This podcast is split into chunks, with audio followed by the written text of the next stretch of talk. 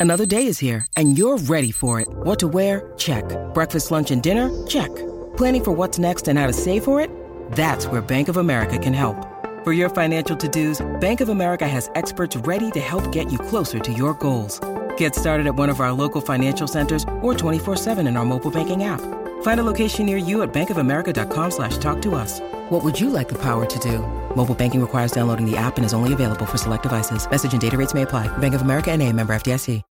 When you need mealtime inspiration, it's worth shopping Kroger, where you'll find over 30,000 mouthwatering choices that excite your inner foodie. And no matter what tasty choice you make, you'll enjoy our everyday low prices, plus extra ways to save, like digital coupons worth over $600 each week. You can also save up to $1 off per gallon at the pump with fuel points. More savings and more inspiring flavors make shopping Kroger worth it every time. Kroger, fresh for everyone. Fuel restrictions apply. Hello, hello, podcast listener. You random podcast listener, you. And also hello to John Locke, Craig Bate, and Goohead, you fantastic top tier patrons. Uh, a few quick things about this episode. Uh, this uh, is, we're calling this a Patreon sampler. Patreon sampler. Meaning, uh, there. This is just a portion of what you would get if you were a patron over at Patreon.com/slash Long May You Young. Um, we interviewed Adam C.K. Vollick, who works with Neil a lot. Um, he's an artist, uh, a visual artist. He, uh, he's a really, really cool guy, um, as you'll hear in the interview.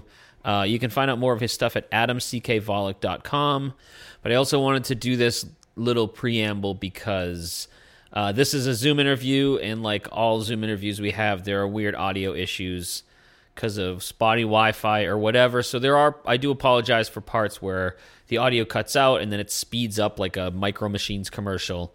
Um, it's annoying, but I think uh, I, I was able to cut out the majority of them. The ones I left in, I felt like it was necessary. But anyway, this is uh, a portion of our interview with Adam C.K. Vollick. Enjoy. If you want to hear the rest, head over to patreon.com slash long may you young. Oh, and uh, one more thing this podcast right now is sponsored by Tiesta Tea. Head over to tiesta.tea.com uh, and you'll be able to find out uh, about all their products, all their teas. They got great flavors. Uh, they're on a mission to create loosely loose leaf tea beverages with premium ingredients that taste good and do good. Uh, they're a great company, and we're happy to have them sponsor us. They got matchas, they got relaxers. Um, and if you use the promo code promo code Young15, you'll uh, be able to get uh, 15% discount off over there. So head over there, grab some stuff, use our promo code. Oh yeah, and uh, one last thing: if you are a patron, you were probably expecting your Back to the Future two episode. It is coming, as well as a show we're doing called Nails Does Nils. uh, if you know, you know. We're also gonna hit more of the archives. We're gonna cover some Ben Keith stuff. It's gonna be great. Join the Patreon. I'm rambling now. Let's hit the intro.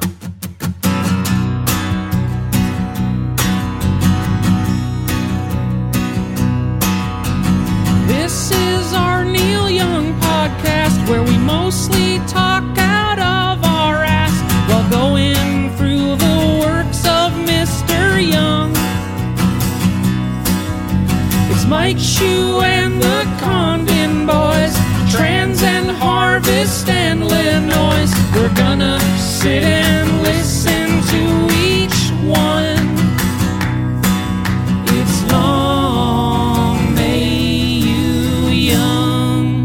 What's up, Adam?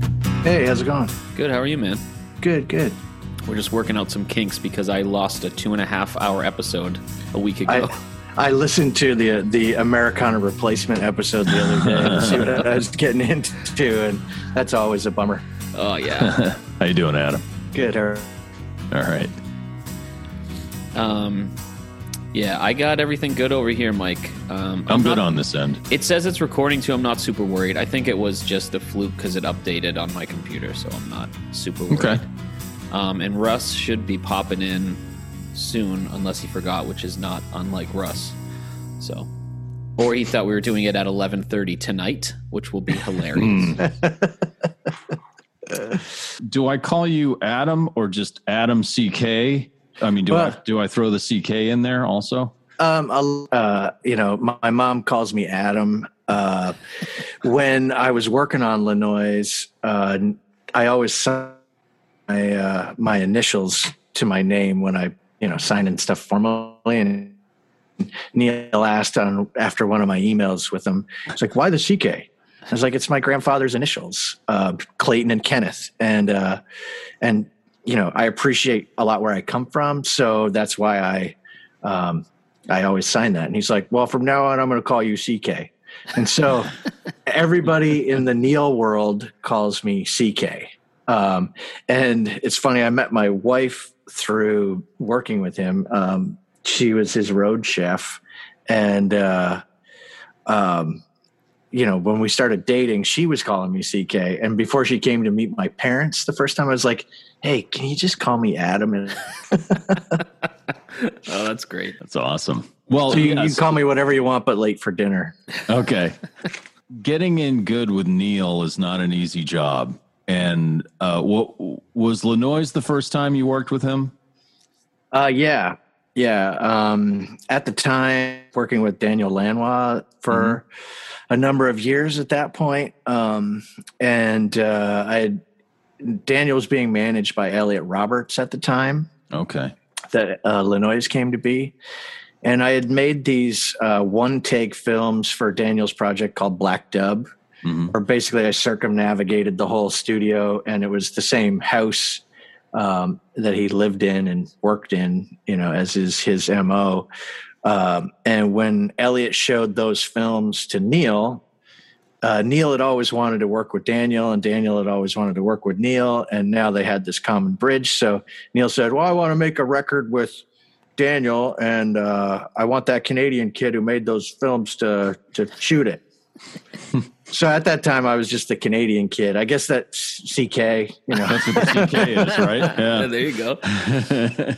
um, so uh, and that's how it came to be. So that was like, I think I got the call from Daniel around just before Christmas or something, December of that year uh, of 09. And then I went down in January to LA because I'm from up in Canada.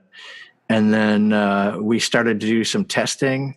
And I pulled out my handy dandy notebook today to just see um, Oh wow. refresh my memory. And it looks like I flew down uh, in March of that year uh, of 010 to start testing about three weeks before Neil walked into the, the studio for the first full moon. Wow. That's wild. nice. That's so and cool. that, that house is unbelievable. yeah. Um, and then the, the whole audio setup he has with that whole pipe organ, it was like a pipe organ setup, right? But it, like the pipes were in the walls in the basement. Was well, that no, that's his regular old pump organ. There is a there is a pipe organ built into that house. yeah. Who- yeah. Whatever whoever built that back in the 30s uh, was uh, was serious. Right. yeah. and so there is to my knowledge it- it's never it wasn't functioning during my tenure. But yeah the the console for it's there and the bellows come up. There's big grates on the wall Yeah. um, that i think we see maybe a little bit of in uh, someone's gonna rescue you. Anyways whenever we do the reverse uh, you see where they where the sound comes out of there but we we didn't use any of that. Oh, that's you know that house the way you filmed it and the the way the whole Le Noise film is presented you know there's a lot of it's to me personally there's a lot of like ghost imagery you know the way the the effects are on the camera. There's sometimes there's that kind of fluttering thing and you see a bit of someone it may have been Daniel or Neil or someone else just kind of appearing and disappearing. And so it has this like ghost like quality to it and it reminds me of the house. It to me that made it like the house in that movie the haunting the original one from the 60s mm-hmm. and i guess you could add the black and white to that. And is there was that was that something you guys were thinking of like maybe whoever built that that system in the house for that organ and who whoever owned that house before did did like considering the spirit of the house or what was already in that house come into play when you guys were were making Le Noise? Well, I mean, uh, Daniel, you know, the vibe of the place is omnipresent. Uh, no matter where you go, and it influences what you do. And that's been Dan's mode of operation uh, forever, and it's why he's lived in that place for, gee, I don't know. Um, whew, he had it for at least five years before I started with him in 06. So he's been there a long time. And uh, and it influences everything that happens there. The the acoustics, all the wood, the the, the concrete nature of it. Um, and um, I uh, it's not something that we were consciously like, hey, we're gonna make this it's just how it, it turned out.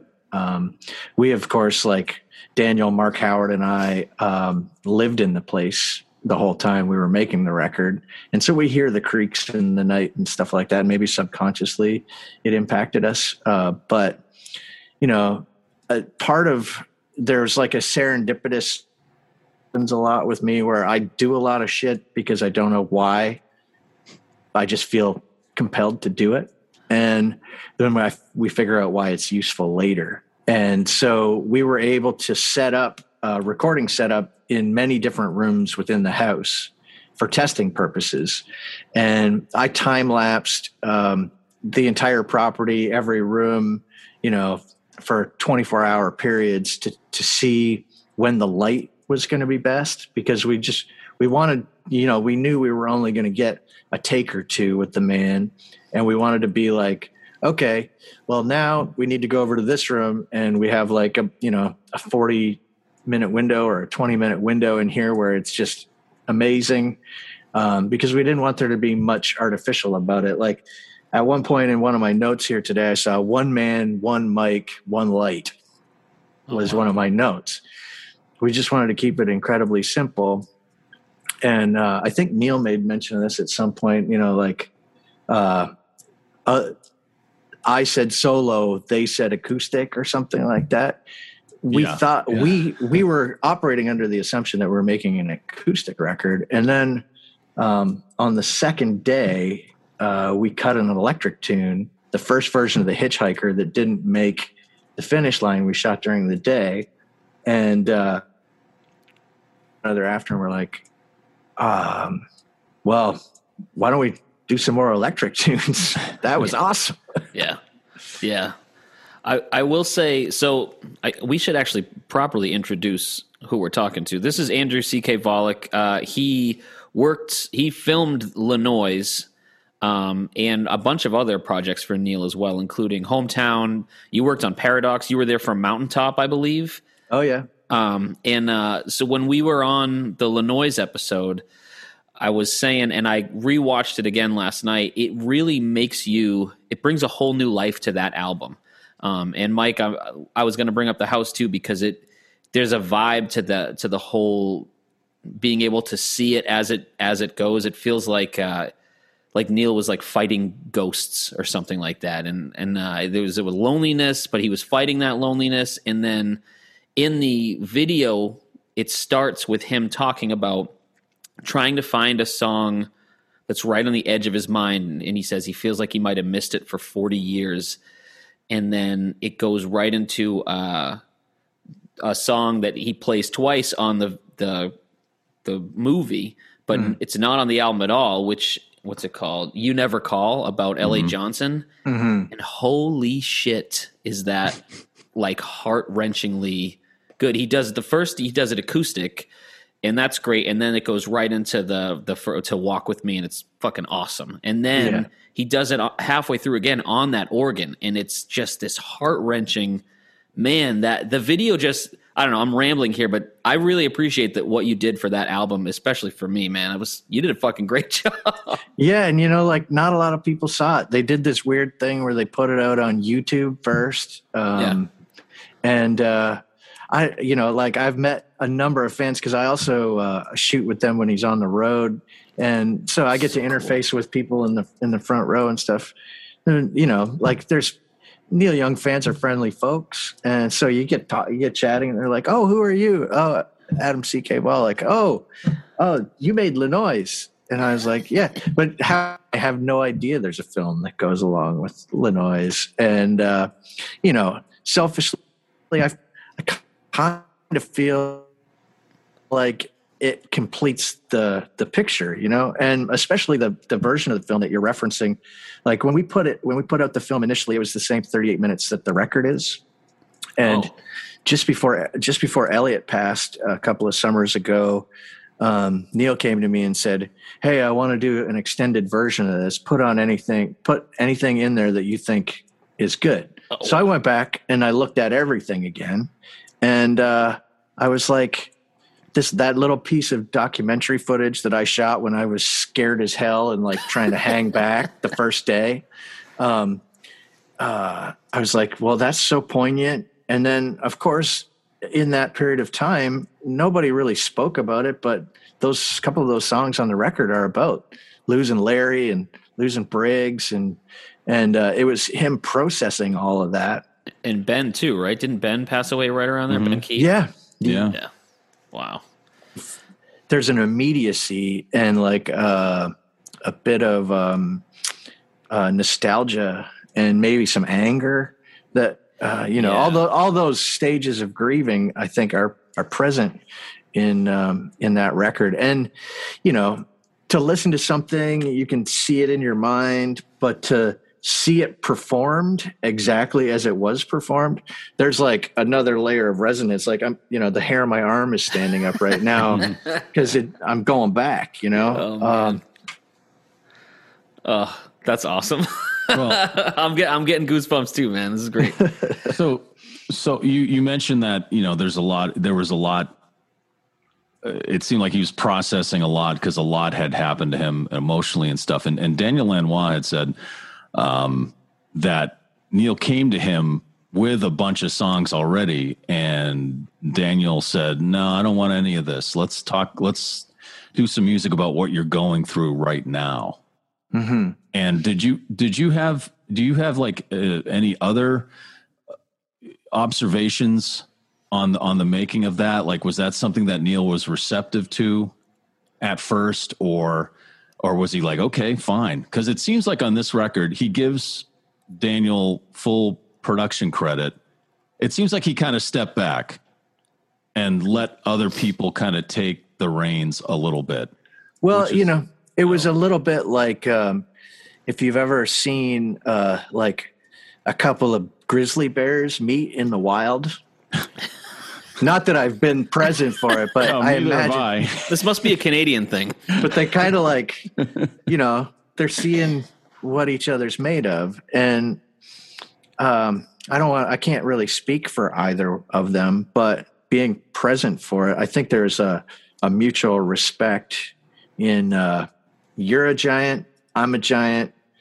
If you feel like you're gonna you have something to say, I'm gonna listen, and likewise. And it was a it was a back and forth. I think that um, you know, uh, like I said, he, he was missing Briggs, who um, is is referenced all of the time in all of the sessions that I've ever been around. And I wish I had a chance to, to meet the man because he sounds like he was ever, ever, every much as bit entertaining and hard assed. And uh, it was probably like living on the edge, just being around the guy because you never knew which guy you were going to get. But I'm only, it's that's purely conjecture, you know? Um, but yeah, it definitely evolved from like there was there was tunes that were um, you know maybe on the touchier feelier side, and Daniel once we did Hitchhiker was like I want to feel I want to feel that you know from him, and um, so he went away, and we didn't we didn't record Walk with Me until the second full moon. Um, and uh, it was one of the first things we did when he came back in the studio. And of course, that guitar sound and the White Falcon in stereo and everything. It was just like, what else did we really need? They put the subharmonic synthesizer on the low end, and then they put some bass pedals on, and it sounds like your ster- your speakers are ripping apart or something. Like, Yeah, yeah, I love oh, that. Man. I fucking love hearing this. This is like getting me. Yeah. Oh man, I love. So, Adam, were you? I'm assuming you were a Neil fan before you worked with him, right? oh yeah, I'm from Canada, so he's like everybody's uncle. What's your What's your go to Neil? Um, man, I'm a I'm a sappy love song kind of guy. So like, um, I I danced with my wife uh, when we got home from our little wedding ceremony to Harvest Moon. Oh, nice. Um, uh, and I like a lot of the weird shit, uh, the shocking pinks uh, boy. stuff, oh boy. and uh, I did a bunch of work on the Link Vault project for a number of years. So we pulled some deep cuts, uh, like um, stuff that I don't even think had been released at the time. But there's like a, a version of "You Got a Problem" from the Solo Trans tour that is one of my favorite things in the whole wide world. Okay. Um, so I, you know, it's hard to say. Like I have a, a Neil kind of mood, uh, playlist that is about 40 hours long and I'll just put it on. I'm maybe I'm exaggerating. I don't know. you but, probably uh, not. Yeah, he's got enough. yeah. But like worlds collide and, uh, stuff Okay. from the Chrome Dreams, you know, like I, I love it all really. Um, yeah. the the weird symphonic stuff, some of the new things. Uh, I really, you know, because they, I hear them so much, they're like earworms that Right. just. I'll be singing songs to my daughter and be changing words to uh, new Neil material. Oh yeah. Congratulations. You you uh, just had a baby. That's yeah, awesome. That's very Congrats. exciting. it's uh, eight weeks. Uh, should be two months in a couple of days on Monday. Yeah. Are That's you getting any sleep? Yeah, you know, it's getting a little better. Um, it depends on the night though. You know, we'll have like a couple of great days and be like feeling it and then um and then all of a sudden it'll just go to hell. It's like she'll have a nap too late in the day or something. It's alchemy. We're not we're not sure how it works out, but she's the boss for sure. Right, Yeah. right. Well, Luke's got five kids, Yeah. so I Wow. can't even imagine. I just have I have a daughter. She's 17 now, so all she does is sleep when I want her to be awake, Yeah. uh, and she never slept when I wanted her to sleep when she was little. But you know, Luke's a superhero. He's done Uh, this I five don't know times. how, Yeah. how what age range, Luke? Uh, 16 down to 4. 16, Wow. 14, 12, 8, and 4. And it is every day is a nightmare. I don't know. I'm just, I, it's, but it's a beautiful nightmare. I love it and I uh, hate it at the same time. I, I enjoy it while they're young, especially a girl. The, I don't, Mike, I don't know about you, but the teenage girl is just hard to, it's just really hard. It's hard to navigate. I don't know. Well, I have a Well- teenager from a previous marriage who's now Oh, okay. 12. oh, okay. and she, uh, dream child in all respects but the attitude is starting to happen you Yep. know? Mhm. just to like a simple question you get this Yeah. snide uh I'm like what did I do are you gonna Right? like, gonna Yeah, you shiv me or don't. something It's, it's a mystery, right? You know? Yeah, exactly. I always say, I always that's her mother's. Attitude. She gets her attitude problem from her mother. Which That's is what I always say. definitely not true for you, Mike. so you you've worked on um you know it was Le Noise at first and then you've kind of stayed with Neil you've earned his trust there's not I don't think there's a lot of people I mean I can think of the names of the people we mentioned that have passed on but then there's people like Larry Cragg you know people he stuck with for a while and and what has Neil ever told you it's because you worked with Jonathan Demme too right on on those films and Mhm. and and with Daryl Hannah and Paradox and and has Neil ever said you know uh, you know I like you I want you to come back because well ever- um, during the making of Le Noise, he said something to me. He's like, uh, you know, CK, you're you're a great DP. Um, uh, you're like a you're like a spirit in the room. You feel that you're there, but you know that uh, you're not there to fuck with you.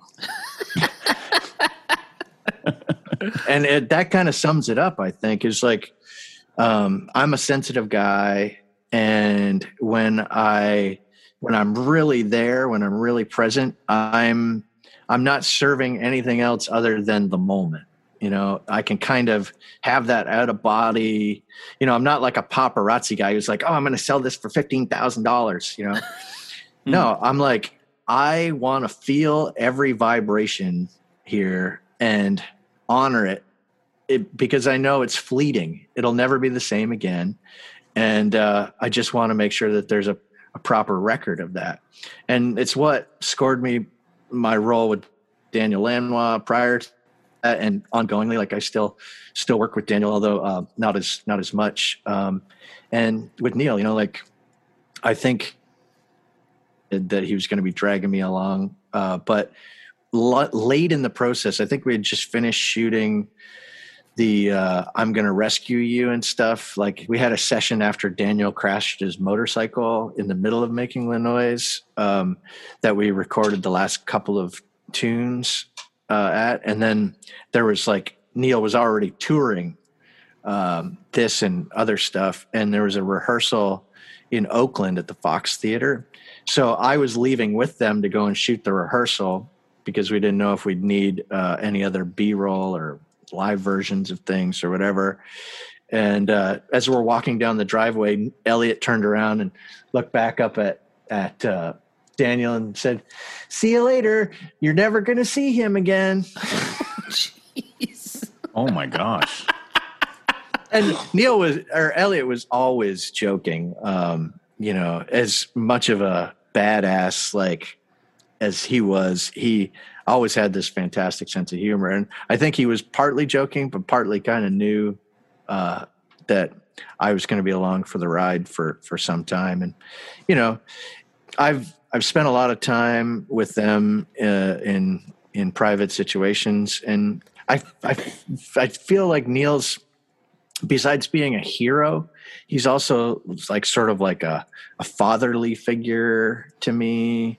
Um, I've gone to him at times when I just need like real advice about stuff and he gives it to you straight as you can imagine he would. And so, you know, there's a lot of a lot of love uh in the air and I think, you know, friend friendship and all of that stuff. Um so I can't remember what the question was, but well, it's like why why do you think Niels has has uh entrusted you I've I've You know, never that, been that more was that was the original question. I've never been more jealous of a human in my life than hearing Adam talk about Neil. The way evangelicals talk about praying to God.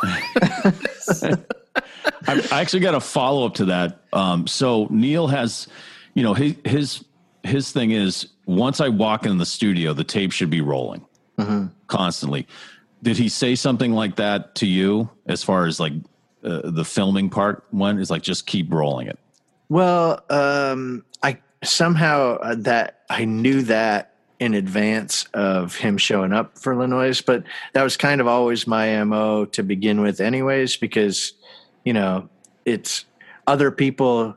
Um, other people miss important moments because they aren't rolling. Because the real important moments happen before and after cuts, usually. You know, the Mhm. the uh, inciting forward exclusive statement or whatever. So I was just like, tape is cheap.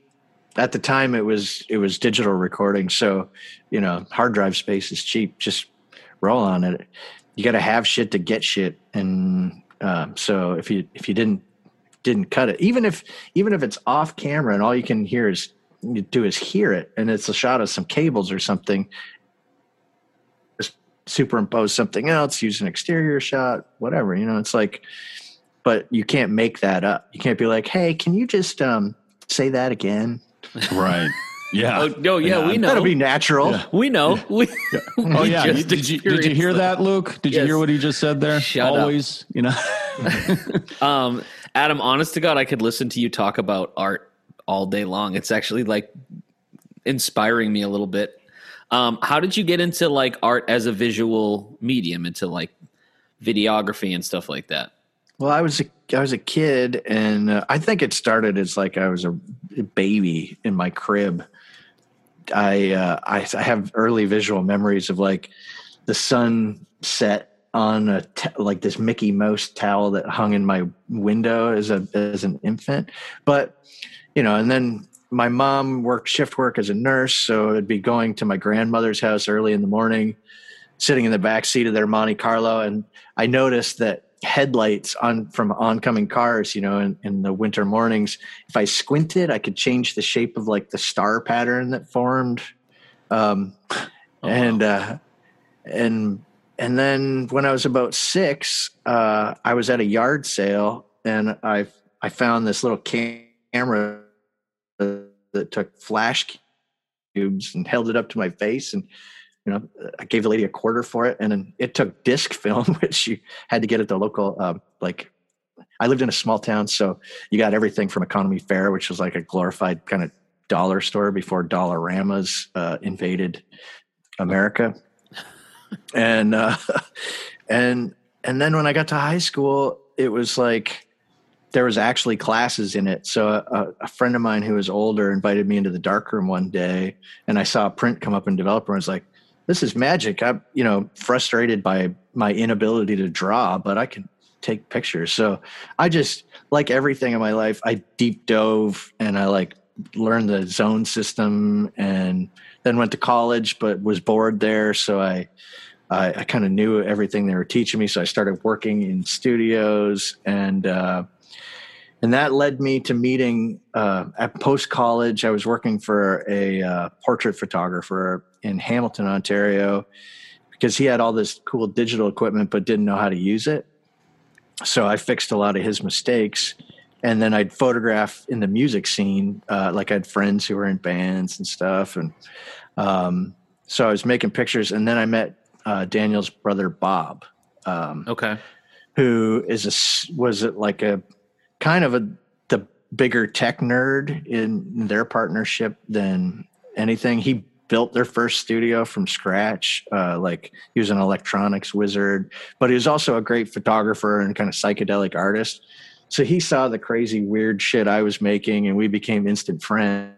And then, um, and then their older brother Ron passed away of leukemia, and they had a wake for him where uh, all the family came in from Quebec, and because uh, they're French Canadian, and I was hired to of the wake, just people having a good time in the backyard, dining, singing songs, all that kind of stuff, and that was around the time Daniel was putting out Belladonna. Okay. Um, and he had had some press photos taken that he didn't like so much but he saw this book that Bob's uh, partner put together of the photographs I took and thought, well, this guy's got an eye and he's got a sense of the sense of the moment. Come and shoot some photos for me. So like I went to his loft in Toronto and we hung out for it was supposed to be like an hour and we ended up spending the day together and drinking whiskey and smoking hash and talking about philosophy and stage show design and all that stuff.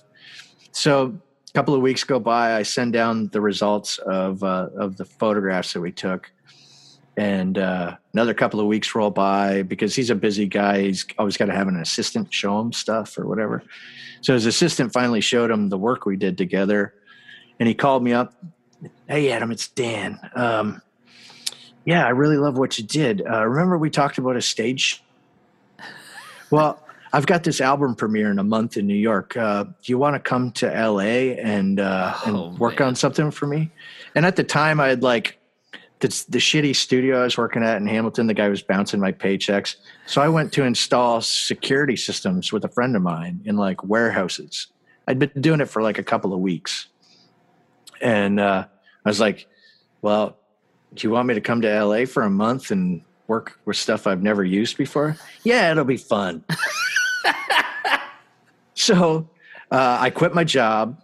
Uh, oh, a couple of days later, I was on a plane to LA. I got there. He was finishing up a Dashboard Confessional's record. Okay, um, I'm listening. With that guy.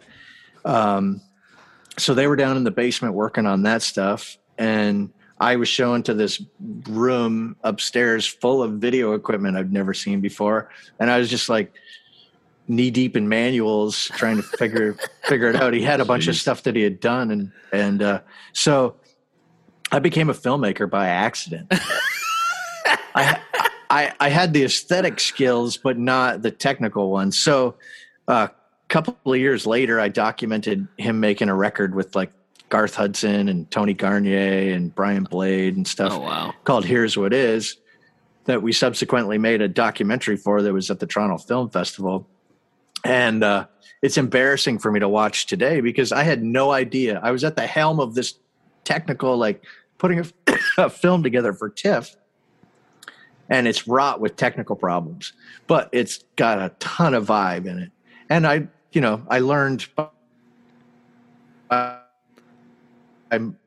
with then. You know, I've gotten a handle on uh, all the things I didn't know about, and now I've, I think I can call myself a filmmaker, even though I'm, you know, came at it from a complete outsider's uh, way of doing it. That's the long answer to that question.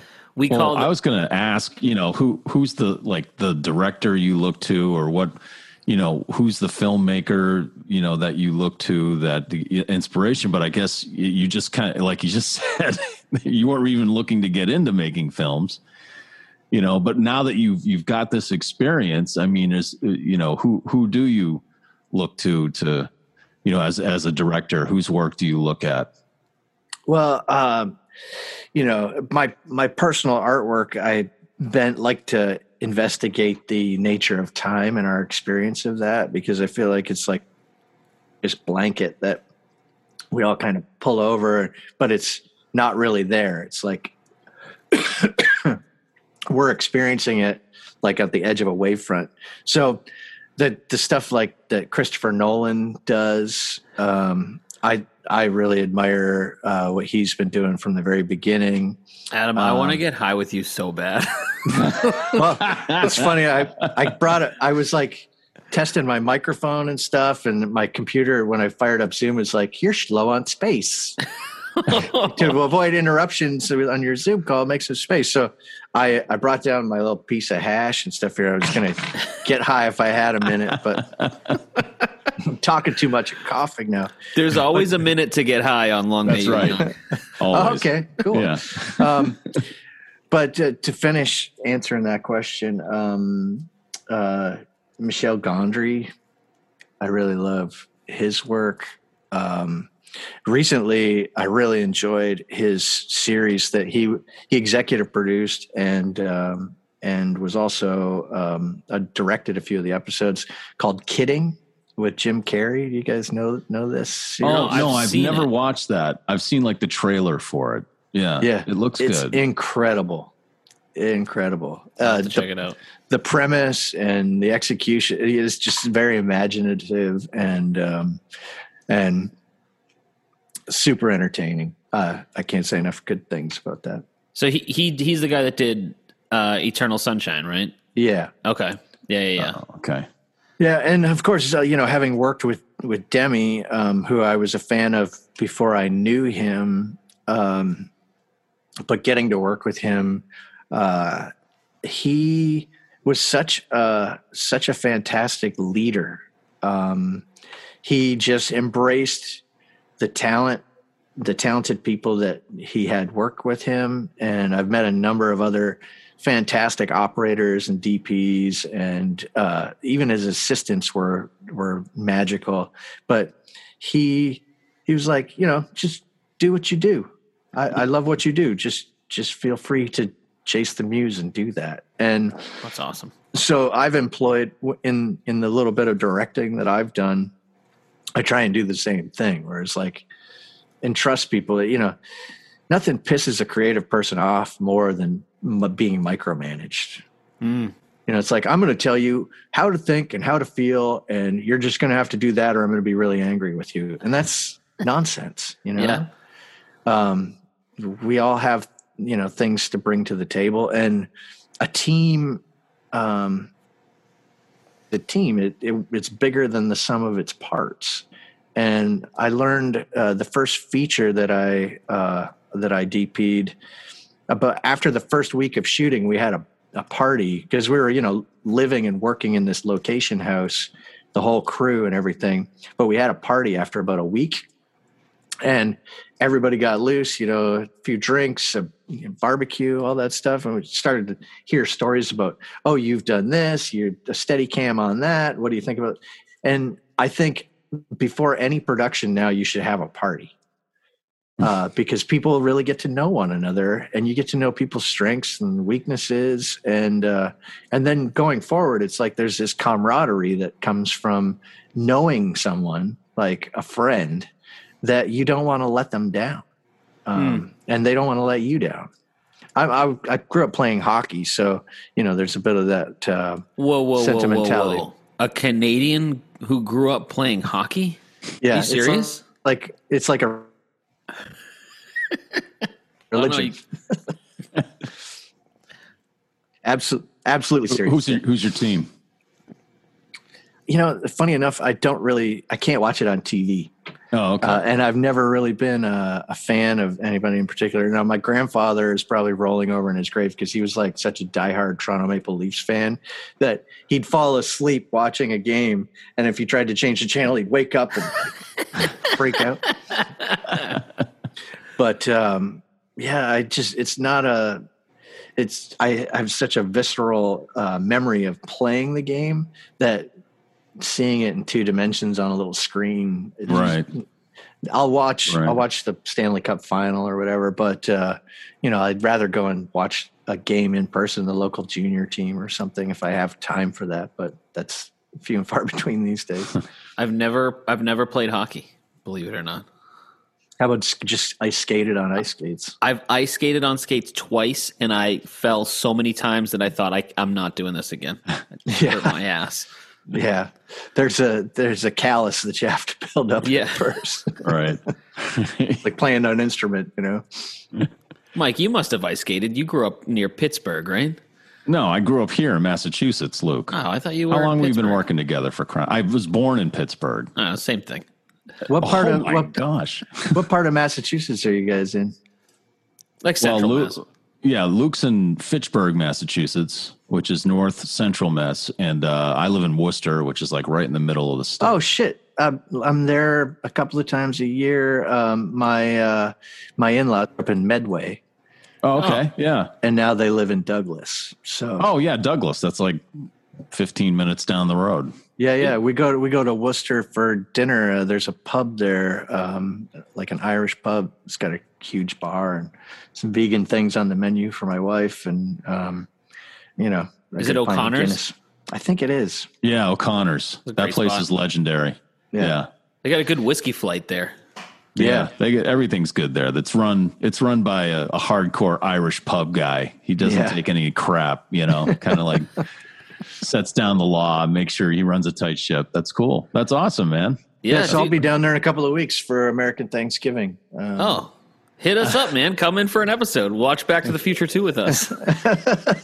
Yeah, see, that's like their favorite film. Just to give you the Luke's film background here, Back to the Future Two is like the true. pinnacle of filmmaking for Luke.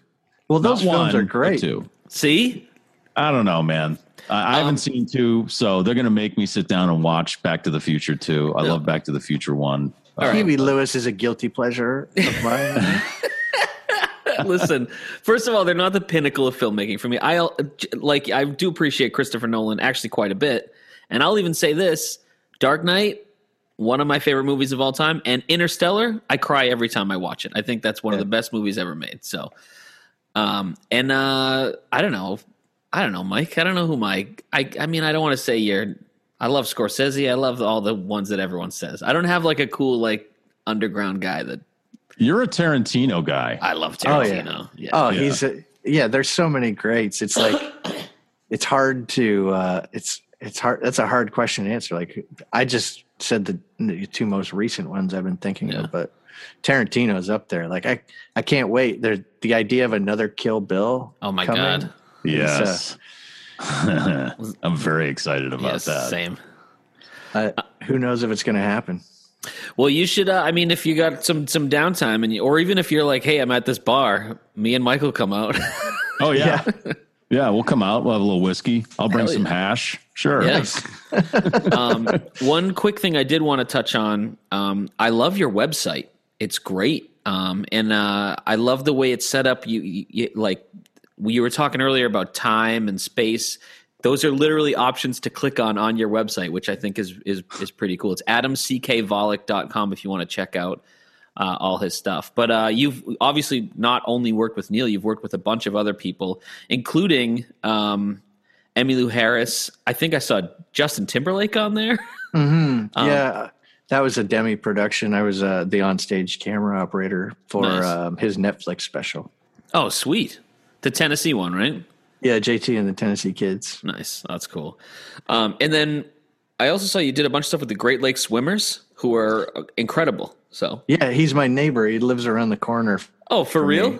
And uh, Yeah, we're we're uh, we're good buds. We've been working. He's he's without a label right now. So for the last well, just before the pandemic hit, we started um, on a project, and then through the pandemic, we've kept it going. And um, he's a great friend and a great spirit, and you know, like uh, Tony's Tony's uh, Tony's cool. And it's like it was a chance meeting too. He lived around the corner from me for some time, and I did this show of my local like blurry uh, photographs that I do, and to promote it, I handmade postcards for every mailbox at the at the post office down here, and he got it.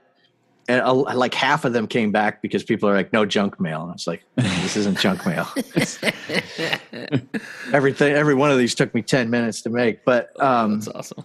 he he got it and was like, "Wow, this guy really cares about this." So he came to the open house where I had I had all the photographs up, and he brought me a mix CD, um, and it, it was Great Lake Swimmers' greatest misses.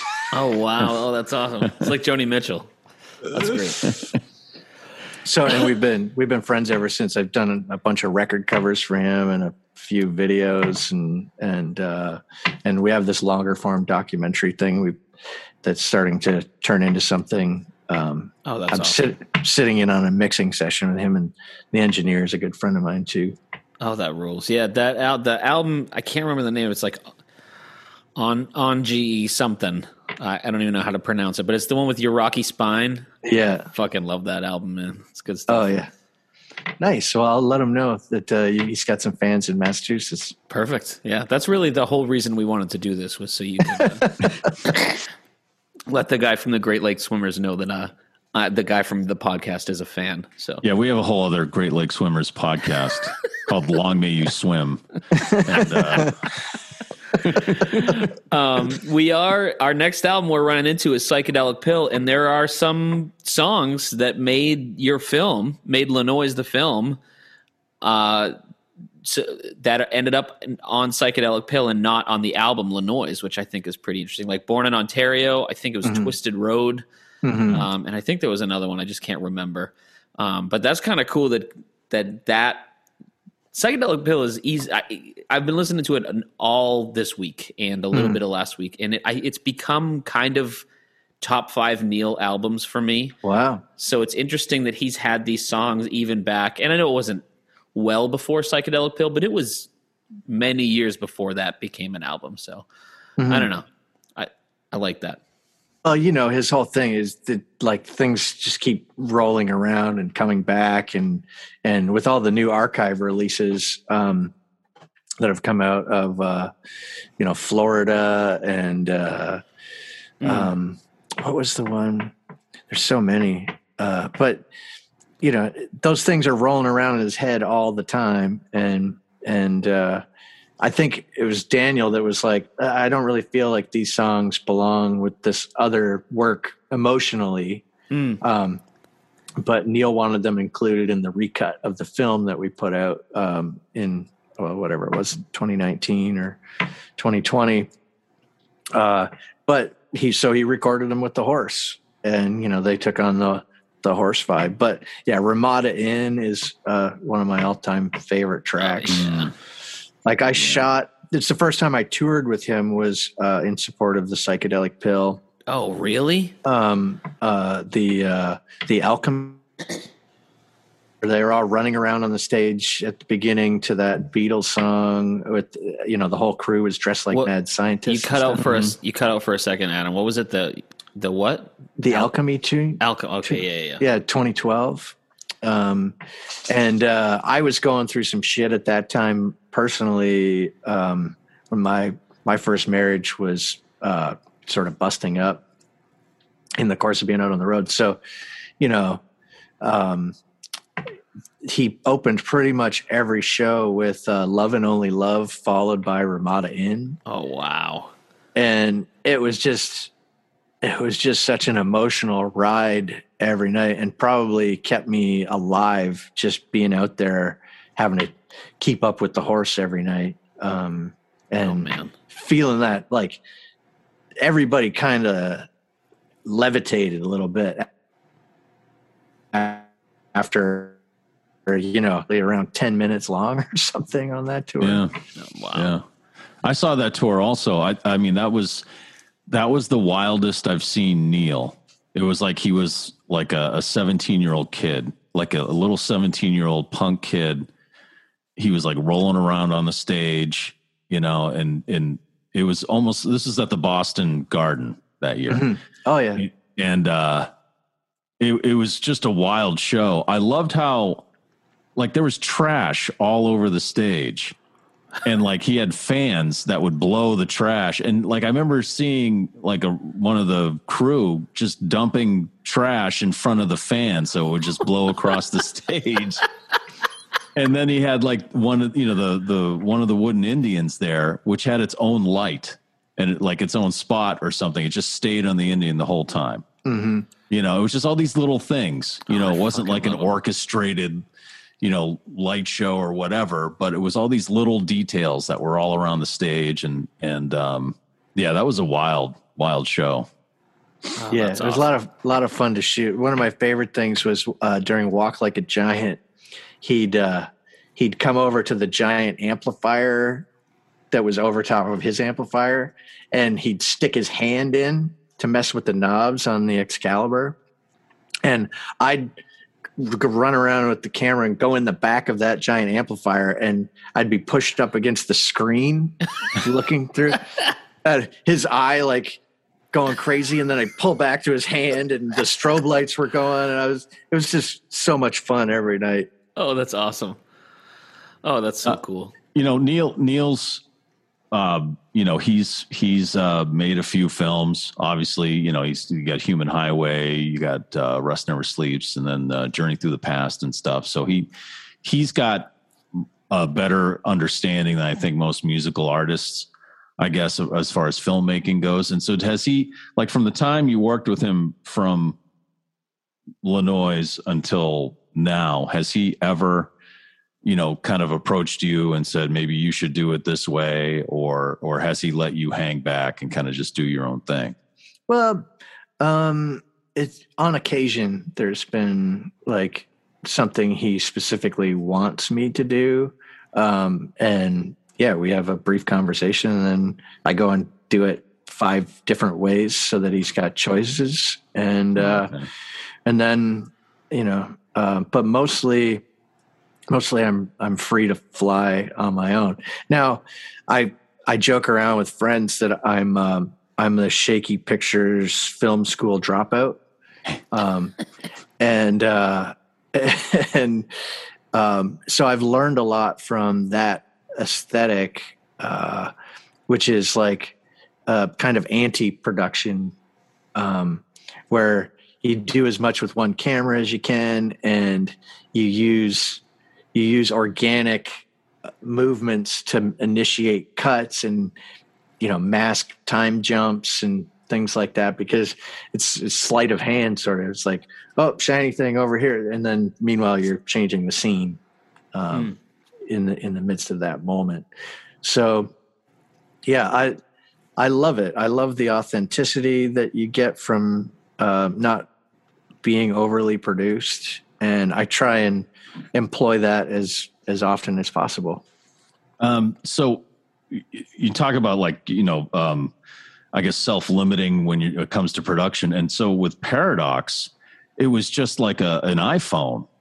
Was it just an iPhone that you guys were using to film? no no it's the same camera that i use for uh, a lot of the documentary stuff that i do Oh, okay. um so but it was just one camera um and uh uh well the time lapse stuff was all uh canon 5d mark ii i think. But um yeah that was just one camera and it was a short script. Um but we were having so much fun it ended up being like a almost feature length movie. Yeah, yeah. So it, it's it's just fascinating how I don't know the the the whole you you have the similar you know attitude that Neil has of just like capturing the moment. Content think is it's- king yeah for sure Yeah, ex- yeah, and I think that's that's amazing how and you had that attitude before you met up with him.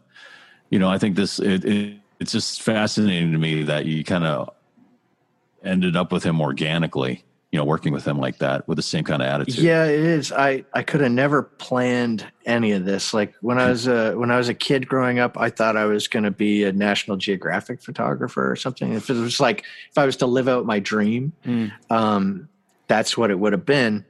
And at at a, you know, it's just one situation led to the next, led to the next, led to the next, and um, I've never had to carry a business card or any of that stuff. It's just I stumble into the next thing I'm meant to do after I finish, you know, after I finish something, I have this anxious period where like, am I ever going to do anything ever again? And then all of a sudden it's like, oh, phone rings. Hey, here's what we're doing. And uh, I've been just so blessed to lead this serendipitous life. I'm, uh, I don't know, uh, like Mr. Bean or something. Right. kind of like a Canadian filmmaker, Forrest Gump. I was just Yeah. gonna say that. Yeah, Yeah, just Run, like Forrest, flo- run, Yeah, CK. like- yeah, run, Run. run, Adam. I do love how you made like such a kind of a beautiful explanation of you know how your your life and and your art work together, and then followed up with Mr. Bean, and then Mike followed that up with Forrest Gump. but no, I, I feel like those those are the people Neil kind of gravitates towards.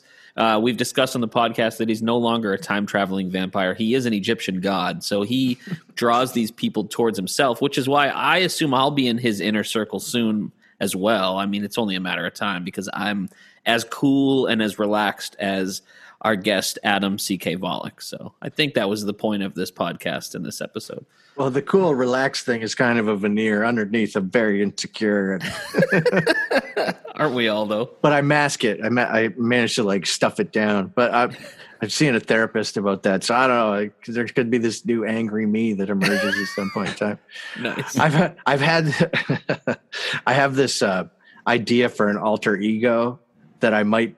I don't know if I'll ever get to it, but I I want to do like a dystopian, anti-apocalyptic thought rap record okay. where you never, you know, it's like uh, who's that guy with where's the big giant uh, like Mickey Mouse head? Uh, and nobody knows who he is. Oh, Dead Mouse. Dead- yeah, Yeah. be kind of like that, except um, you know, I want to like steal old country riffs and slow them down so that like find a high res recording and then slow them way down so that they sound like industrial, really deep and just segments of of old like you know 40s and 50s country Yeah. country music was good, and then and then do not you know like uh, the whole uh, rhythm track would be samples of like industrial pipe clanging and shit like that build up these crazy tracks and then uh, my friend dana nielsen who is the engineer on mountaintop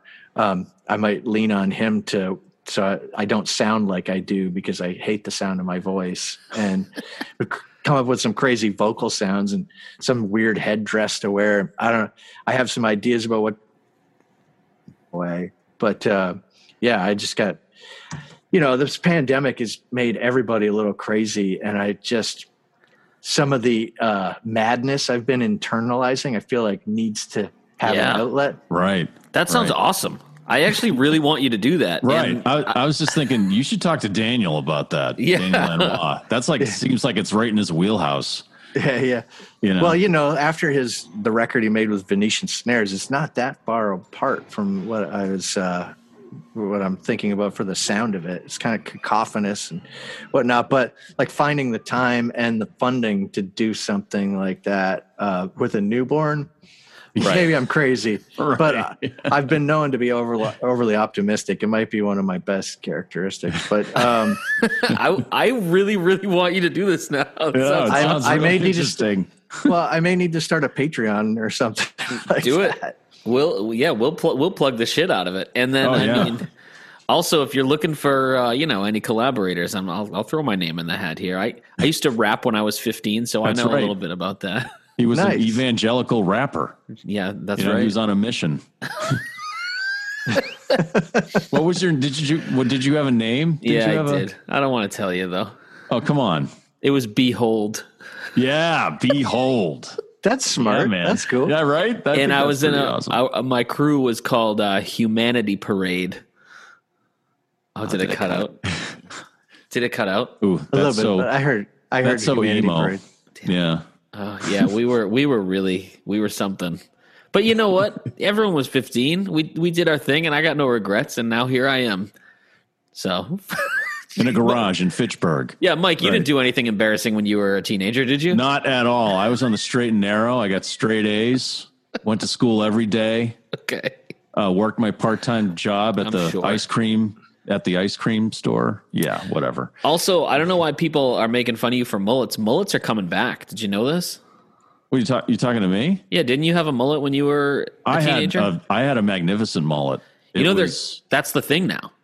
I know, which is crazy. That and fanny packs. Yeah. And I was just like, and wearing socks with sandals. And I'm like, everything that I made fun of when I was a kid is like all of a sudden cool now. I don't, I don't know. It's, I almost it's got one. If I had hair, I would definitely have a mullet right now, though.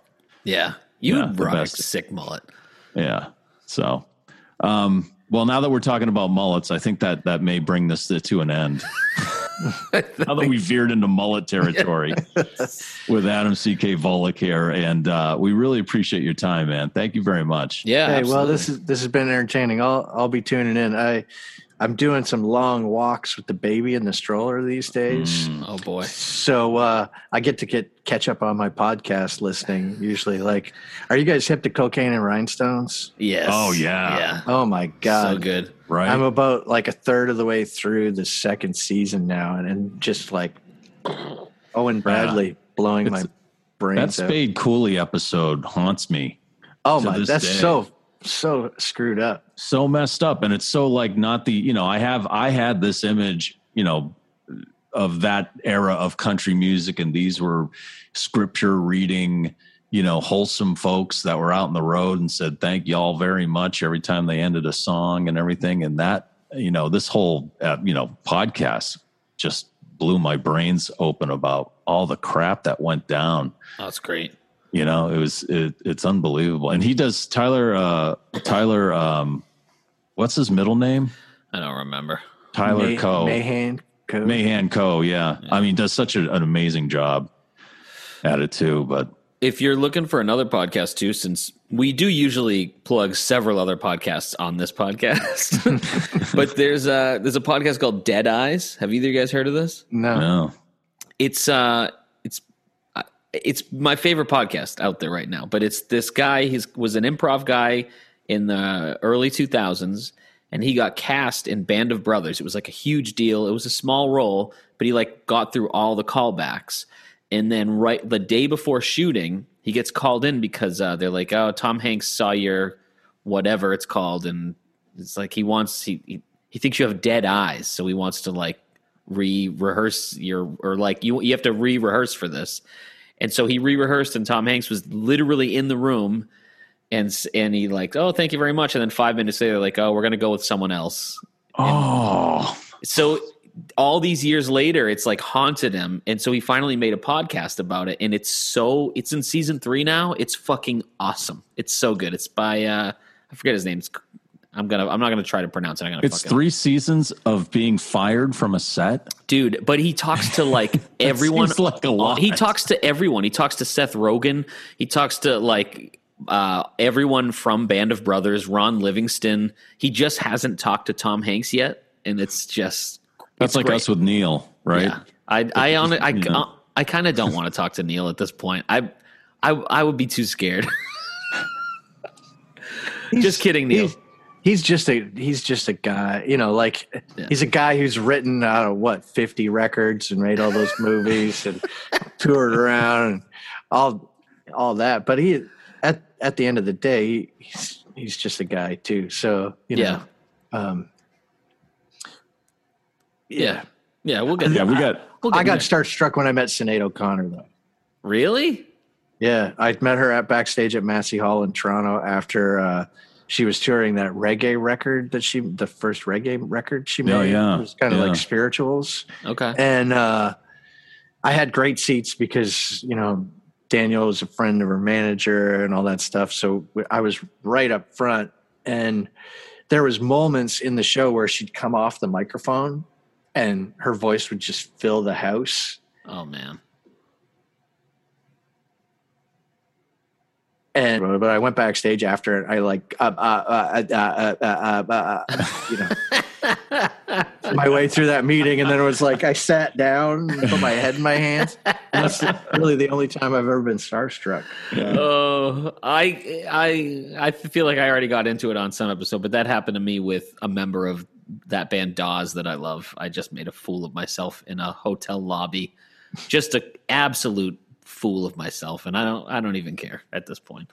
have, have, you run into anybody from Crosby's, like David Crosby? Have you run into him at all in your travels with Neil or or, or Graham Nash or Stephen no, Stills? No, no, no, never, never uh, up close and in person. Okay. Yeah, we're always we're always we're we we've been I think a little hard on both Crosby and Stills. More Stills. I feel like Stills takes an unfair brunt yeah. Of our humor but we're uh, we're just having fun. We're I would still Stills is a fuck is amazing. He's an incredible. yeah, oh, yeah, an amazing musician. He's yeah, great songwriter, great voice. Just yeah. the stories you read about him are just you know just crazy. Yeah, but well, well yeah, we really appreciate this, Adam. Thank you so much, man. Hey, that was that was a fun way to spend a little time uh, on a Friday. So, yeah, and if uh, you want to if you want to check out any more of uh, Adam's artwork, you can find it all over at adamckvollick.com. We'll post links for this uh, on this episode. Um, and uh, yeah, thanks, man. Hey, might you guys know uh, my buddy Tim Walsh? Um, he he's lives in Boston. He was he's a pretty great musician and producer himself, but uh, he played a lot with Dave Bazan back in the day. What? No, I now I want to talk to him. I'm looking him up right now. He was T.W. Walsh is his handle, but he was um, what? T.W. Walsh lives in Boston right now. Yeah, I saw him live when Pedro the Lion was touring Control uh, I fucking love T.W. Walsh. Well, he was my guest at that um, uh, that mat or the what's the what's the arena in Boston that uh, Again, the, it, the, the, Crazy Garden? Horse Show? Yeah, the Boston Garden. Yeah, he was my guest at the Gardens that night of the that Alchemy show. Wow, I don't know him, but uh, I don't know him personally, but I know of him. I actually really like his music, and I love. Uh, I've been actually trying to talk to David Bazan selfishly. Now that we have a decent following, I'm trying to get him to come on and talk about Neil, just so I can ask him about his records. oh yeah, well he's a he's he became we kind of became a we became Twitter buddies a little bit after I put out "Here's What Is" because he's a he's a Lanois fan, and uh, um, yeah, it was kind of like he ordered a copy of the movie, and I was like wow, it's very cool you'd like this. Um, and we've exchanged a few messages over the years, but yeah. Oh, that um, rules. I'll send him a note and see if he knows about you guys. Yeah. And, um, yeah, I'll, uh, I'll, we'll, uh, we'll email back and forth, but I'll send, we'll send you some merch. I'll send you some town meeting merch too, like a vinyl, and we'll send you t-shirts and stuff like ah, that too. So, cool. Appreciate yeah. it. Well, this is, it's been a lot of fun. I, I wish you guys all the best, uh, in, uh, you know, chasing down these Neil records one after another. They keep coming. So it's, I know, it, right? We're, it's, it's great. Never gonna. It seems like it's never gonna end. I hope. I, anyway. I, hope it doesn't end. I'm having so much fun doing this, and it's uh, it, it's it was really great to talk to you too. I, I really, really, really like. I, I when I said that at the beginning, your film made me appreciate Lanois in a way that I never had before. So, well, when you see, like during um, Peaceful Valley Boulevard and Love and War and stuff you know the way he works around the microphone uh, in you know uh, I've encountered people are like oh Neil Young he can't sing. Like yeah. no he's a master. He's so good. He's yeah. so good. Yeah. Uh, yeah I don't when people say that they just I don't know they it's they're not they're not digging deep enough. No. Yeah. I don't think. They're not they're not getting the the soul that's coming out of there. Yeah yeah, they're probably like Hanson fans or something. But how whatever. dare you? Hanson rules. yeah, Hanson's Hanson's all right, man. My wife will not be. Thankfully, she doesn't listen to this, but she loves Hanson and hates Neil's voice. So. uh, well, my wife uh, was also a huge Hanson fan. It, you know, like oh boy. It's, something that's catchy and well produced. You know, I, I can't All say, right. "Oh, that's garbage." It's it's official, Adam. When you come to Worcester, hit us up. I'll me and my wife will come down. They can talk about Hanson and we can talk about Neil. It's fucking perfect. It's official. Yeah, if you got some time, man. Yeah, for real. know. Yeah, I'll look you guys up. yeah, Awesome. that'll be fun. Okay, Cool, man. Have a great rest of your day. Thanks a lot. You too. Awesome. You too.